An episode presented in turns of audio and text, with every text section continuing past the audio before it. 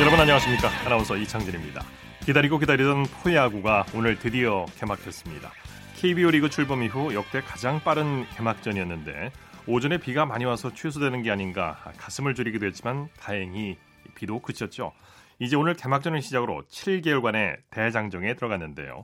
꽃샘 추위로 쌀쌀했지만 경기장마다 관중으로 가득 차서 야구의 열기로 꽃샘 추위까지 녹였습니다. 토요일 스포츠 먼저 프로야구 개막전 소식으로 시작합니다. 스포츠홀의 윤세호 기자입니다. 안녕하세요. 네, 안녕하세요. 오늘 5개 구장에서 일제히 개막전이 열렸는데 많은 분들이 개막전을 찾으셨죠?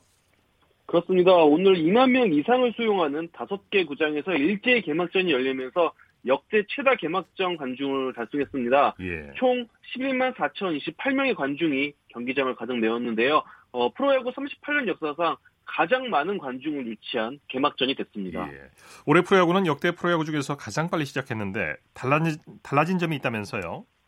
네, 시즌 후에 국제대회 프리미어 12가 열리기 때문에 당초 예정보다 일주일 정도 개막전을 앞당겼습니다. 규정에도 좀 변화가 있는데요. 주루 플레이 시 수비수의 부상 방지를 위해 2루 슬라이딩을 베이스 방향으로만 제한을 했습니다. 예. 즉 주자는 2루 베이스를 향해서만 슬라이딩을 할 수 있고요. 예전 같은 경우에는 더블 플레이를 방지하기 위해서 수비수를 향해 슬라이딩하는 경우가 종종 있었는데 이런 행위가 전면 금지됐습니다. 네. 이 규정을 어긴 시에는 자동적으로 더블 플레이 판정이 나고요. 그리고 비디오 판독 강화를 위해서 3루와 홈에도 비디오 판독 센터에 카메라를 설치했습니다. 예. 그리고 심판진도 상황에 따라서 자체적으로 비디오 판독을 요청해서 사용할 수 있습니다. 마지막으로 오늘 개막전이 열린 곳이죠. 창원 마산의 메이저리그식 최신식 구장인 창원 NC파크가 드디어 건립을 했습니다. 예. 오늘 개막전을 통해서 창원 NC파크도 시작점을 찍었습니다. 예. 자, 개막전 소식 살펴보죠. 잠실에서 열린 두산과 한화의 개막전 어땠나요? 네, 역대 개막전 최고 승률팀인 두산이 하나와의 경기에서 5대4로 역전승을 거뒀습니다. 그러면서 두산의 개막전 전적은 23승 1무 12패, 개막전 승률이 65.7%가 됐습니다. 예, 8회까지 팽팽했는데 승부가 어디서 갈렸습니까? 네, 정말 오늘 개막전 5경기 중에 두산과 하나의 경기가 가장 치열하지 않았을까 싶습니다. 예. 하나가 8회 초에 최재훈 선수의 적시타로 3대3 동점을 만들자 두산은 8회 말에 호세 페르난데스 선수의 2타점 2루타로 다시 리드를 했습니다. 네. 페란데스 선수가 오늘 결승타의 주인공이 됐습니다. 네, 두산의 새 외국인 타자 페르난데스 개막전 승리 1등 공신이라고 할 수 있을 것 같아요. 그렇습니다. 지난해 두산이 외국인 타자 부진으로 사실상 외국인 선수 2명으로 시즌을 치렀거든요.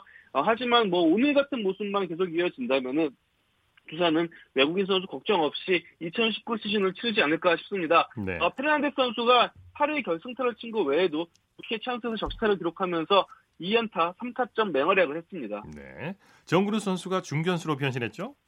그렇습니다. 하나 베테랑 정근우 선수가 이제는 정근우 선수는 이루수가 아닌 외야수로 봐야 되지 않을까 싶습니다. 오늘 1번 타자 중견수로 출장해가지고 5타수 3안타 2득점으로 활약을 했습니다. 네네. 이번에는 창원으로 가보죠. 좀 전에 말씀하셨는데 NC의 홈구장 창원파크도 많은 분들이 찾으셨죠?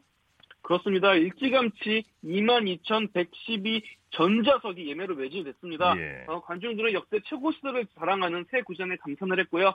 또 몇몇 팬은 이날 해설을 위해서 경기장을 찾은 이승엽 KBO 홍보대사의 사인을 받기도 했습니다. 예. 창원 NC파크는 좌석의 방향부터 시야나 편의시설 여러모로 모든 것에 있어서 야구에 최적화된 시설을 자랑합니다. 심지어 화장실에서도 라디오 생중계로 야구가 들릴 정도로 창원 NC파크에 있는 모든 사람들은 언제 어디서든 야구를 즐길 수 있게 최신식 시설을 자랑하고 있습니다. 네, 화장실에서도 방송이 나오는군요. 네. 네.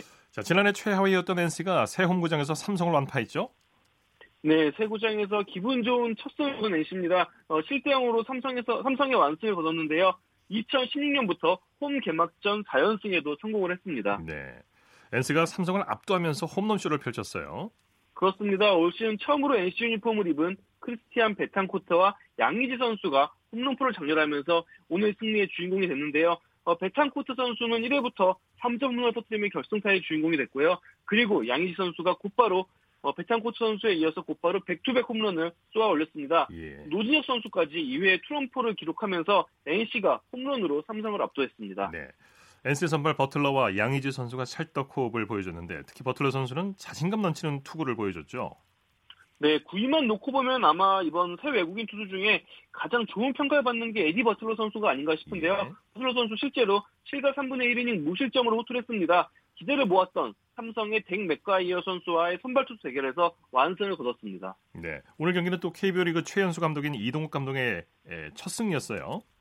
그렇습니다. 사실 NC가 개막전을 앞두고 나성범, 박민우, 구창모 등 주축 선수들이 부상으로 빠지면서 좀 악재를 겪는 게 아닌가 싶었어요. 하지만 개막전에서 완승으로 좋은 분위기로 올 시즌을 시작할 수 있게 됐습니다. 네. 이동욱 감독도 박민우 선수를 대신해서 1번 타자로 나선 이상호 선수가 100% 이상의 실력을 보여줬다. 부상 선수가 많은 상황에서 이런 선수가 나와야 팀이 좋은 선수를 거둘 수 있다면서 이상호 선수의 활약도 칭찬을 했습니다. 네. LG는 기아를 꺾고 기분 좋은 첫 승을 거뒀네요. 네, LG가 광주 기아 챔피언스필드에서 열린 기아와 개막전에서 2-0으로 승리를 거뒀습니다. 네, LG가 오랜만에 검은색 유니폼을 입었던데요? 그렇습니다. LG가 2011 시즌 중반부터 검은색 유니폼 대신 원정격의 유니폼을 회색 유니폼으로 바꿨거든요. 그리고 2016 정규 시즌 마지막 경기에 이벤트성으로 검정 유니폼을 입은 적이 있습니다. 그 이후에 오늘 처음으로 이제 검은색 유니폼을 입고 원정 경기에 나섰는데요. LG는 오늘 검정색 유니폼을 입고 승리도 거뒀고요. 앞으로 당분간은 원정 경기 때마다 이 검정색 유니폼을 착용할 예정입니다. 네. LG 선발 윌슨 대단한 투구를 보여줬죠? 그렇습니다. 에이스 타일러 윌슨 선수가 지난해부터 기아에 워낙 강했는데요.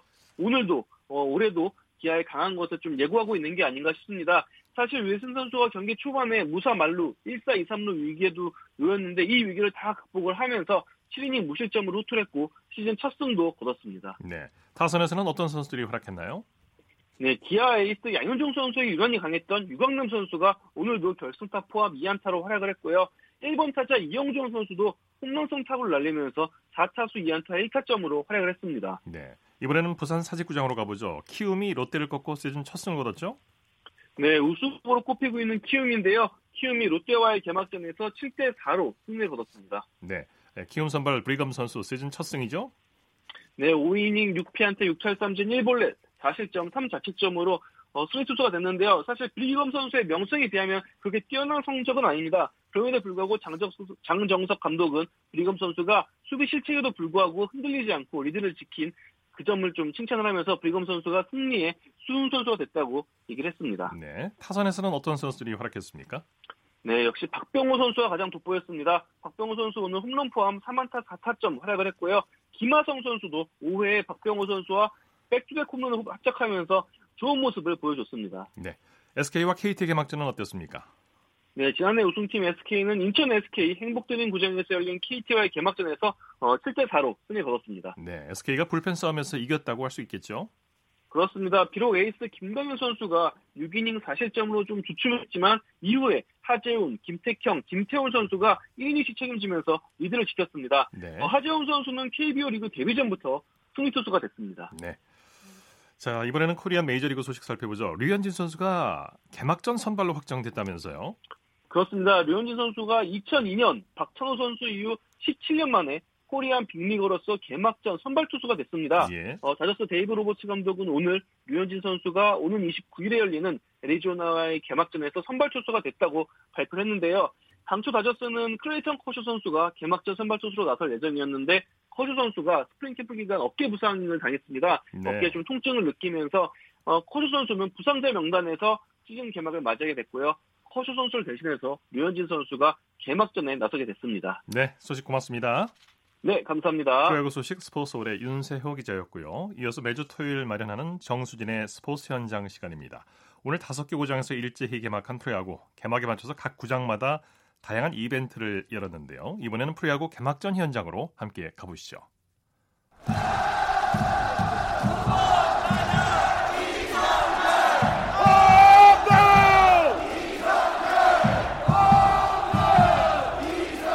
네, 강한 바람 그리고 눈과 비도 야구팬들의 열정을 막지는 못했습니다. 오늘은 그렇게 기다리던 2019 KBO 리그 개막일이었기 때문인데요. 제가 나와 있는 이곳 이 잠실 야구장에 오신 분들도 혹시나 경기를 안 하는 거 아닌가 하는 걱정을 가득하고 있었는데 다행히도 날이 길면서 두산과 하나와의 경기를 지켜보고 있습니다. 그야말로 야구의 계절이 돌아왔다는 것을 느낄 수가 있는데요. 야구 팬들이 힘차게 응원하고 즐기는 모습 지금부터 함께 보시죠.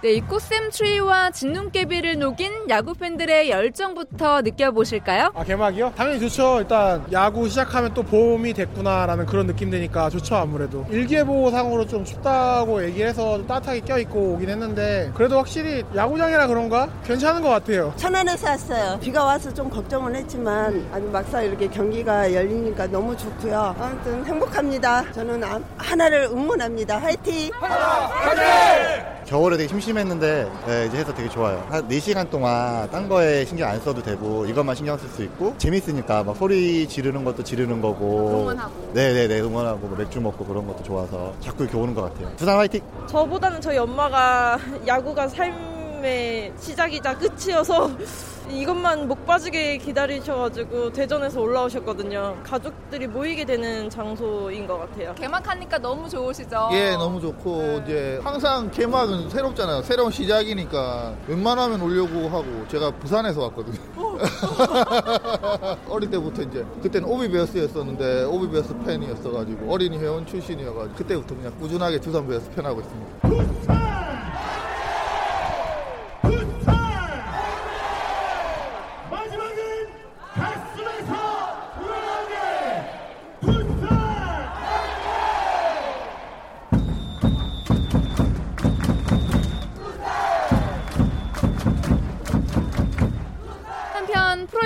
시작을 하면 선수들 그리고 관중들과 호흡을 맞추는 분들이 바로 응원단이죠. 오늘 개막일을 맞아 그동안 준비했던 모습, 팬들과 함께하고 싶은 마음에 더 열심히 응원하는 모습인데요. 두산베어스의 응원단장 만나보겠습니다. 네, 안녕하세요. 반갑습니다. 두산베어스 응원단장 한정원입니다. 오래 기다렸던 만큼 너무나 지금 설레고 들떠 있었어가지고 응원이 막 제대로 생각이 안 나요.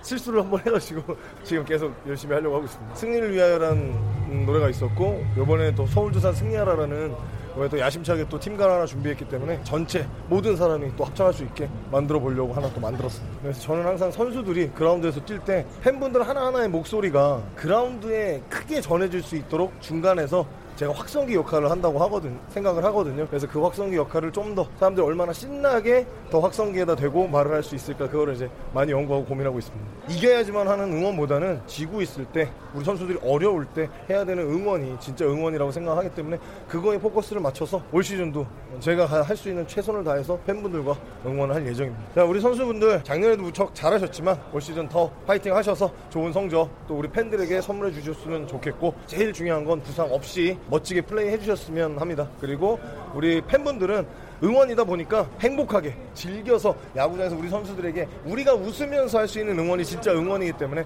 그렇게 와주셔가지고 함께 저랑 응원해 주셨으면 좋겠습니다.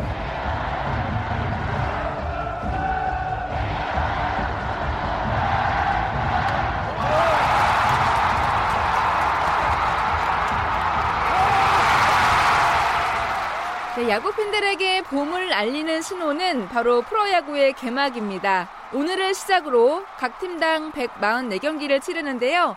올 시즌 야구팬들의 기대와 바람은 과연 무엇일까요? 일단은 제가 응원하는 팀이 좀 성적을 잘 냈으면 좋겠고요. 시즌 시작했으니까 전 구단의 선수들이 경기 무사히 잘 했으면 좋겠고 그리고 팬들도 즐겁게 재미있게 경기 관람했으면 좋겠습니다. 한국 프로야구 화이팅! 선수들도 열심히 했으면 좋겠고요.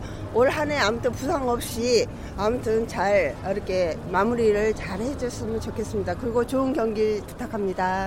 화이팅! 그 슬라이딩 규정이랑 미세먼지 규정 같은 거 달라졌다고 얘기 들었는데 그러니까 슬라이딩 규정은 어쨌든 간에 이제 같은 업을 하는 거니까 어떻게 보면 그러니까 서로서로 조금 이렇게 매너게임 해줬으면 좋겠어요. 저희 엄마 안 타면 저도 울거든요.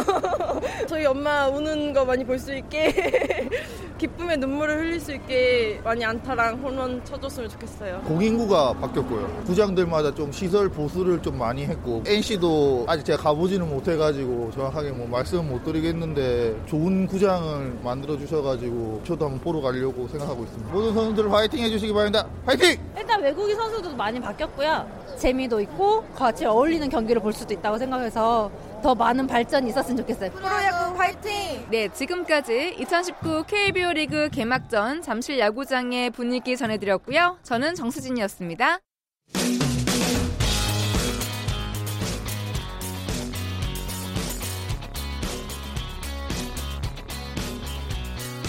따뜻한 비판이 있습니다. 냉철한 분석이 있습니다. 스포츠. 여섯 프로농구 소식 살펴보겠습니다. 월간 점프볼의 손대범 기자입니다. 안녕하세요. 네, 안녕하세요. 남자 프로농구 6강 플레이오프 첫 경기가 열렸는데 경기장 분위기 어땠습니까? 네, 전주 KCC 홈구장인 전주 실내체육관에서 열린 KCC와 고양 오리온 간의 6강 플레이오프 대진 첫 경기에서는 3,600명이 넘는 관중이 몰려서 평소 이상의 뜨거운 열기를 보여줬습니다. 네. 특히 KCC가 역전승을 거둬서 그런지 모르겠지만 홈팬들의 열기와 함성이 대단했습니다. 네, 6강 플레이오프답게 KCC와 오리온이 접전을 벌였어요. 네, 그렇습니다. 오늘 KCC가 94대 87로 승리를 거두면서 1차전을 먼저 가져가게 됐습니다. 1차전 승리팀이 4강 플레이오프에 진출할 확률이 93%니까 정말로 큰 경기를 이겼다고 볼 수 있겠는데요. 네. 사실 오리온이 1쿼터만 해도 출발이 좋았습니다. 3점슛 8개를 터뜨리면서 37대 22로 크게 앞서갔는데 KCC가 높이를 앞세워 추격을 성공했고요. 또 후반 접전 끝에 이정현 선수의 에이스다운 활약을 앞세워서 1차전을 가져갔습니다. 네, KCC는 삼각현대가 맹활약했죠? 그렇습니다. 오늘 외국 선수인 브랜든 브라운 선수가 33득점에 리바운드 17개를 기록했고요. 또 이정현 선수가 4쿼터 쐐기 3점슛을 포함해서 이 4쿼터에만 9점을 넣는 등 26득점으로 활약을 했습니다. 네. 또 손규창 선수 역시 이 전반엔 다소 부진했지만 3쿼터에만 11점을 올리면서 17점으로 또 팀 승리를 도왔습니다. 네. 오리온은 종료 직전에 이승현 선수가 퇴장까지 당했네요. 그렇습니다. 오늘 오리온 사실 3점슛과 함께 승부처까지 접전으로 가져갈 수 있었던 원인 중 하나는 이승현 선수의 활약 덕분이었습니다. 네. 스크린도 그렇고 수비, 꾸준히 정말 잘해줬는데 이승현 선수가 파울 트러블 걸리면서 고전을 시작했거든요. 특히 4쿼터 1분 45초를 남기고 5반칙 퇴장을 당하면서 오리온이 막판 추격 원동력을 잃었습니다. 네. KCC 오근원 감독, 팀을 믿는다고 말했죠? 네, 오늘 승리로 높은 확률을 따내긴 했지만 이 오금원 감독은 확률을 믿고 기대기보다는 우리 팀의 선수들을 믿고 나아가겠다는 그런 각오를 밝혔습니다. 네네. 추일승 감독은 1차전은 졌지만 2차전에서는 이길 수 있다고 했네요. 네, 그렇습니다. 오늘 사실 오리온이 초반부터 공격은 나쁘지 않았거든요. 최진우 선수와 이승현 선수가 부진한 가운데서도 이 막판까지 접전을 끌고 갔기 때문에 2차전에서도 이렇게 슛이 높은 확률을 가져간다면 희망적이라는 말도 남겼습니다. 네. 여자 프로농구에서는 KB스타스가 챔프전 2연승을 거뒀네요.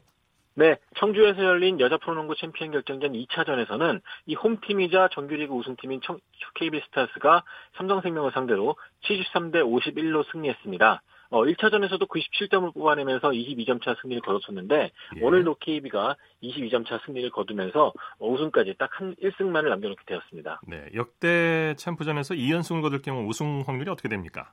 네, 1차전을 이긴 팀이 2차전까지 이긴 경우에는 이변이 일어날 확률이 거의 없었습니다. 1, 2차전을 모두 승리한 팀은 100%의 확률로 우승을 했거든요. 그렇기 때문에 KB스타스가 아주 유리한 고지에 섰다고 볼 수 있겠습니다. 네, 오늘 KB스타스가 초반부터 기산지어버렸죠? 네, 역시 센터인 박지수 선수가 1쿼터를 지배해주면서 KB스타스가 수월하게 경기를 가져갔습니다. 네. 1쿼터를 16대 9로 앞서갔고요. 비록 2쿼터에 역전을 한번 당하긴 했지만 3쿼터 이 쏜튼 선수의 맹활약을 앞세워서 승부를 일찌감치 결정을 지었습니다. 네. 오늘 쏜튼 선수가 3쿼터에만 15득점을 올리면서 분위기를 잘 가져왔습니다. 네, 삼성생명 임금대 감독은 자신의 실수 때문에 졌다고 했네요. 네, 그렇습니다. 오늘 선수들은 최선을 다했지만 중간에 리듬이 끊길 때 회복되는 데 있어서 본인의 실수가 있었다고 말을 했는데요. 하지만 KB스타스도 지금 현재 11일 동안 5번째 경기를 치른 만큼 이 체력적으로 많이 떨어져 있는 부분이 있거든요. 자, 이런 부분을 회복해야지만 3차전을 잘 가져갈 수 있을 것입니다. 네, NBA 소식 살펴볼까요? NBA 킹으로 불리는 제임스의 플레이오프 진출이 무산되고 말았네요.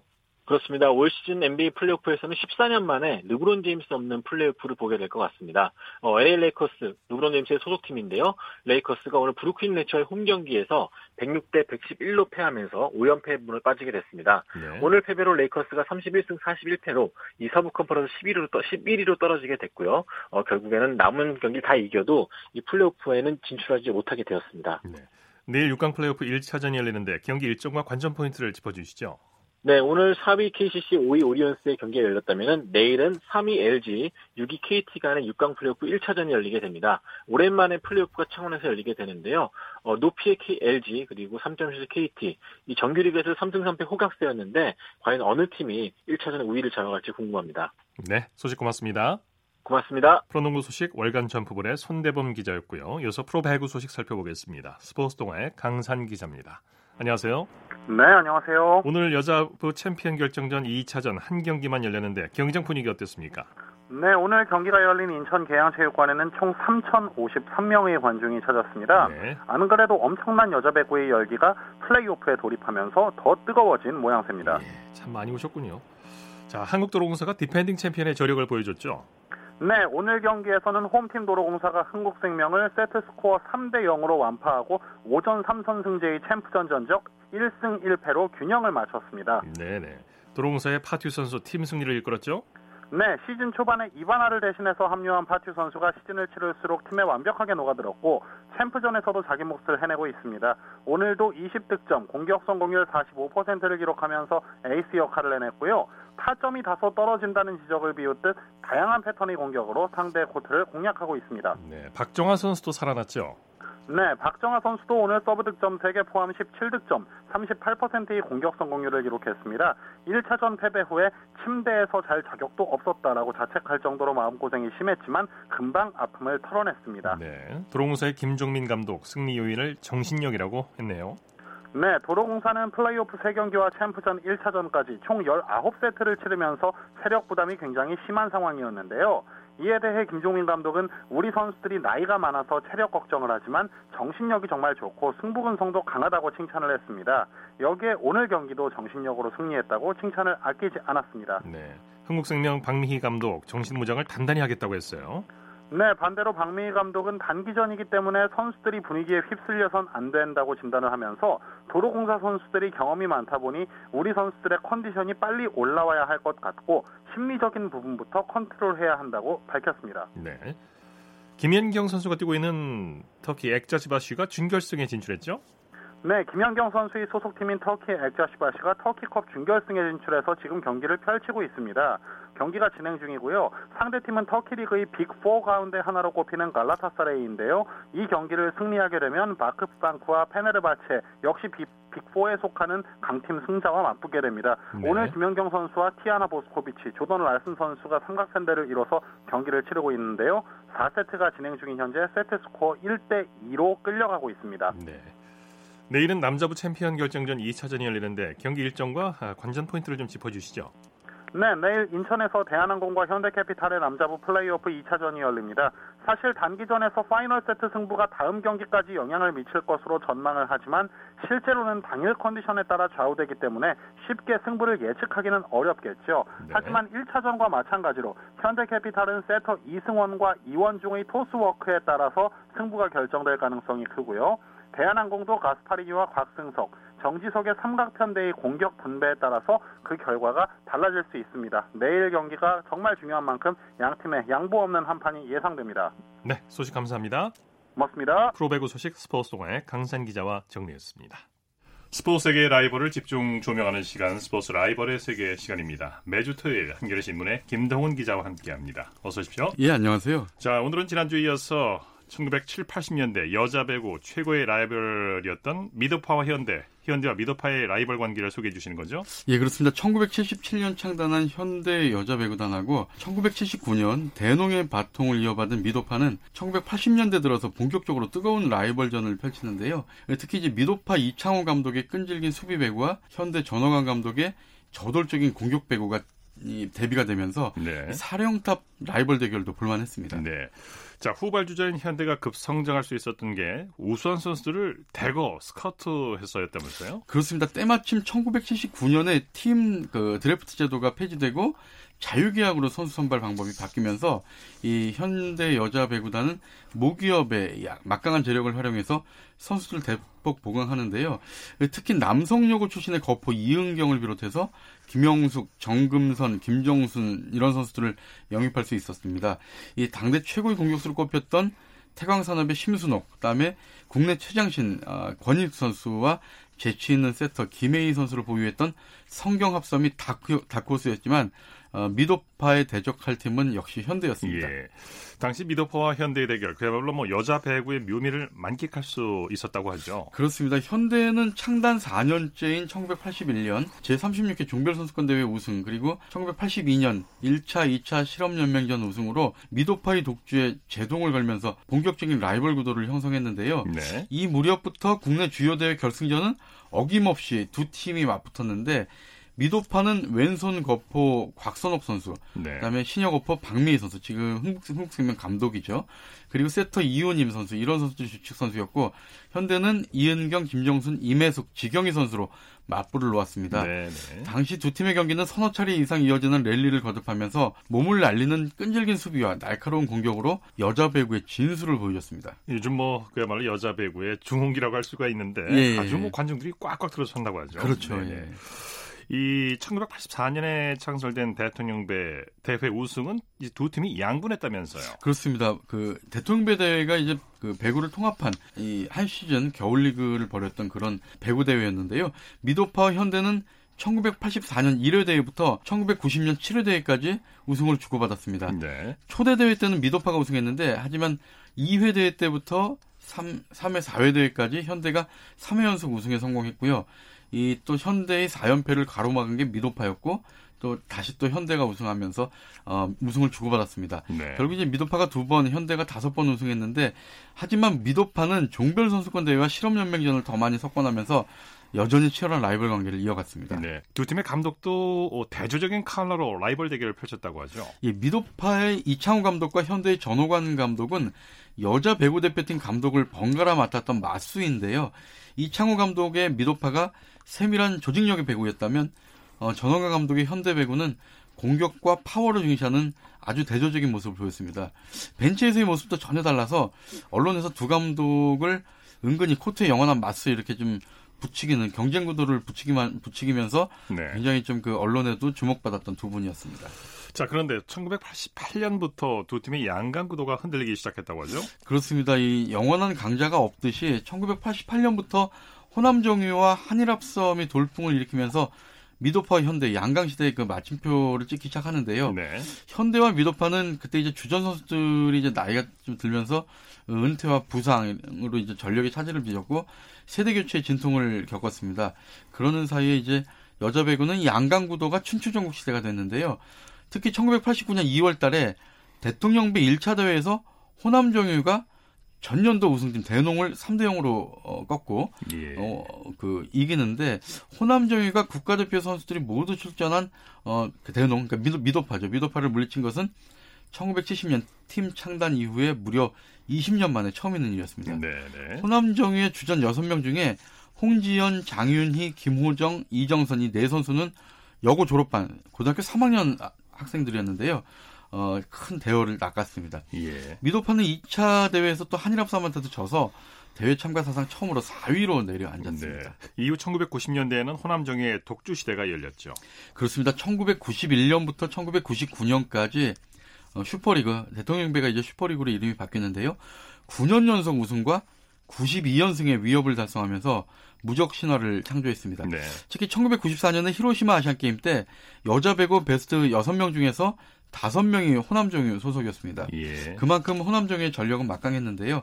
당시 호남정유는 일신여상을 118연승으로 이끌었던, 물론 이제 그때 최창건 감독이 63연승까지 했고, 그 뒤에 이제 김철룡 감독이 바통을 이어받았는데, 이 김철룡 감독을 호남정유 사령탑으로 스카우트하면서 이 김철룡 감독이 단신 선수들의 조직력과 속공으로 강팀을 만들었습니다. 네, 미도파와 현대는 어떻게 됐습니까? 미도파는 1994년에 모기업인 대농그룹의 경영 합리화 계획에 따라서 팀이 해체되고 효성에 인수되면서 결국 역사의 뒤안길로 사라졌고요. 예. 반면에 현대는 지금의 현대건설에 이르기까지 42년째 여자 배구단을 운영하고 있습니다. 네, 자, 오늘 말씀 감사합니다. 예, 감사합니다. 스포츠 라이벌의 세계, 한겨레신문의 김동훈 기자와 함께했습니다.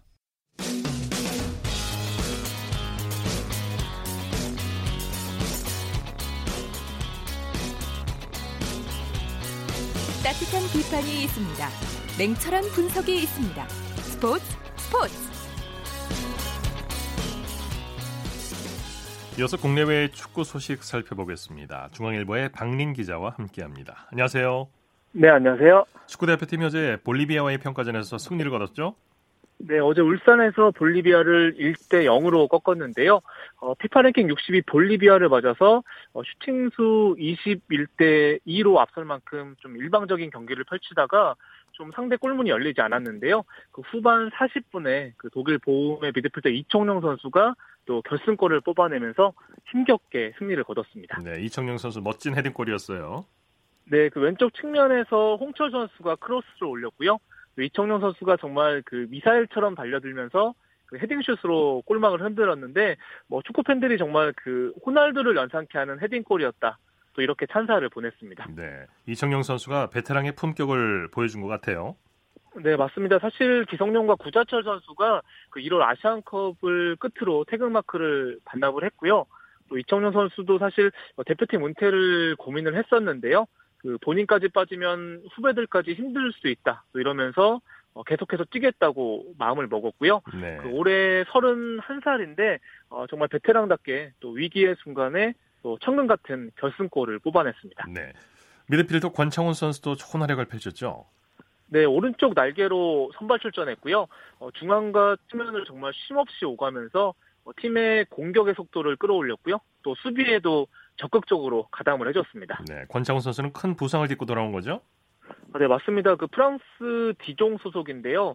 지난해 5월에 그 아킬레스건, 그러니까 발 뒤꿈치 쪽으로 이어지는 그 힘줄이 파열되는 정말 큰 부상을 당했었습니다. 정말 그 밥 먹고 자는 시간을 제외하고는 정말 재활에만 매진을 했다고 하고요. 지난해 12월에 소속팀 복귀전을 치렀고 거의 1년 만에 대표팀 경기에 나섰는데도 정말 부상 전처럼 또 변함없는 활약을 보여줬습니다. 네, 손흥민 선수는 A매치에서 8경기 연속 득점을 올리지 못했군요. 네, 그렇습니다. 사실 그 어제 최전방 공격수 이른바 그 손톱으로 출격을 했는데요. 슈팅을 무려 7번이나 쐈는데 그 모두 좀 아깝게 빗나갔습니다. 네. 뭐 말씀하신 대로 대표팀에서 그 지난해 9월부터 8경기 연속 무득점에 그치고 있고요.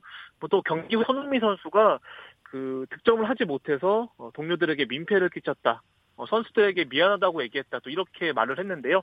그래도 또 많은 축구 팬들이 뭐 괜찮다 이러면서 그 변함없이 또 응원을 보내주고 있습니다. 그래서 손흥민 선수 어제 엄청난 돌파력을 보여줬어요. 네, 뭐 정말 후반 45분에 그 역습 찬스에서 정말 그 상대 왼쪽을 침투하면서 정말 엄청난 질주를 보여줬고요. 그래서 뭐 팬들이라든가 또 영국 언론에서도 또 레알 마드리드 베일 선수를 연상시킨다면서 또 가레스 흥민이다. 또 이런 찬사를 보내기도 했습니다. 네. 대표팀 오늘 회복 훈련을 가졌죠? 네, 오늘 울산에서 1시간 정도 회복 훈련을 가졌고요. 특히 뭐 선발 출전한 선수들을 제외하고 나머지 선수들이 미니 게임을 진행을 했는데 특히 그 스페인 발렌시아의 그 18살 미드필더 이강인 선수가 그 볼리비아전에는 결장을 했거든요. 근데 오늘 또 미니 게임에서는 또 이승호 선수에게 좀 날카로운 패스를 찔러주면서 또 벤투 감독에게 또 자신의 실력을 어필을 했습니다. 네, 프로축구 전북의 모라이스 감독이 대표팀 훈련장을 깜짝 방문했다면서요? 네, 그 모라이스 감독은 그 명장 무리뉴 감독의 그 수석 코치를 맡으면서 또 보좌를 하다가 올해 전북을 맡았고요. 그 오늘 대표팀 훈련장을 찾아서 또 같은 포르투갈 출신인 벤투 감독을 처음 만났고요. 뭐 30분 넘게 이야기를 나누면서 또 한국 축구에 대해서 또 많은 논의를 나눴습니다. 네, 대표팀은 다음 주에 콜롬비아와 평가전을 치르죠. 네, 26일 오후 8시에 서울에서 콜롬비아를 상대를 합니다. 뭐 콜롬비아는 피파 랭킹 12위 강팀이고요. 뭐 하메스 로드리게스라든가 뭐 팔카오 같은 굉장히 세계적인 공격수를 보유를 했습니다. 네. 콜롬비아가 어제 평가전에서 또 일본을 1-0으로 꺾었고 사실 볼리비아보다 훨씬 더 강한 팀으로 그 꼽히고 있거든요. 네. 그래서 뭐 대표팀 입장에서는 뭐 진정한 또 시험대가 될 것으로 보입니다. 네. 아시아 23세 이하 챔피언십 2회선이 열리고 있죠. 네, 캄보디아에서 치러지고 있고요. 그 김학범 감독이 이끄는 23세 이하 대표팀이 이 대회에 출전 중인데 그 어제 예선 H조 1차전에서 대만을 8-0으로 대파를 했습니다. 네. 그 이번 대회 각조 1위 팀 그리고 2위 팀 중에 상위 4팀이 내년 1월에 태국에서 열리는 본선에 출전을 합니다. 네, 박항서 감독이 베트남 23세 이하 대표팀도 이끌고 있죠? 네, 뭐 A 대표팀뿐만 아니라 23세 이하 대표팀도 이끌고 있고요. 그 조별리그 1차전에서 브루나이를 6-0으로 대파를 했고요. 그리고 중국 23세 이하 대표팀 같은 경우에는 히팅크 감독이 이끌고 있는데요. 또 1차전에서 라오스를 5-0으로 꺾으면서 뭐 김학범, 박항서, 또 히팅크 감독 모두 그 웃었습니다. 네. 아르헨티나 메시 선수가 대표팀 복귀전을 치렀다고요? 네, 아르헨티나가 그 스페인에서 열린 그 베네수엘라와의 평가전에서 1-3으로 졌는데요. 그 메시 선수가 그 지난해 러시아 월드컵 16강전에서 그 프랑스에 패한 뒤에는 그 한동안 대표팀에 뽑히지 않았고요. 네. 또 9개월 만에 복귀전을 치렀는데 그 아쉽게 골을 기록하지 못하면서 또 팀 패배도 막지를 못했습니다. 네. 포르투갈 호날두 선수도 대표팀 경기를 가졌죠? 네, 그 리스본에서 그 우크라이나와 또 유로 2020 예선 B조 첫 경기를 가졌는데요.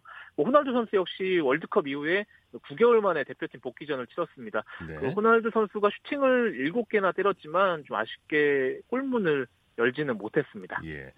잉글랜드 축구 대표팀은 대승을 거뒀다고요?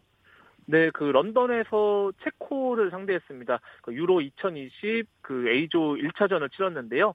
잉글랜드가 그 5-0 완승을 거두면서 또 기분 좋게 출발을 했는데 특히 뭐 잉글랜드 공격수 스털링 선수가 해트트릭을 작성을 했고요. 예. 또 페널티킥까지 얻어내면서 또 이런 대승을 이끌었습니다. 특별한 세리머니를 펼쳤다고요? 네, 그 스털링 선수가 그 2번째 골을 터뜨린 뒤에 그 유니폼 안에 티셔츠를 펼쳐 보이면서 손가락으로 하늘을 가리켰는데요. 그 유니폼 안에는 그 크리스탈 팰리스 유스팀 선수 그 도킨스와 함께 찍은 사진이 프린팅이 되어 있었습니다. 네. 사실 이 선수가 최근에 그 백혈병으로 또 13살의 나이로 세상을 떠났는데 또 스털링 선수가 또 추모의 세레머니를 펼치면서 자신의 골에 또 이런 의미를 또 담았습니다. 네, 소식 감사합니다. 네, 감사합니다. 국내외 축구 소식 중앙일보의 박민 기자와 정리했습니다. 스포츠 오늘 준비한 소식은 여기까지고요. 내일도 풍성한 스포츠 소식으로 찾아뵙겠습니다. 함께해 주신 여러분 고맙습니다. 지금까지 아나운서 이창진이었습니다. 스포츠.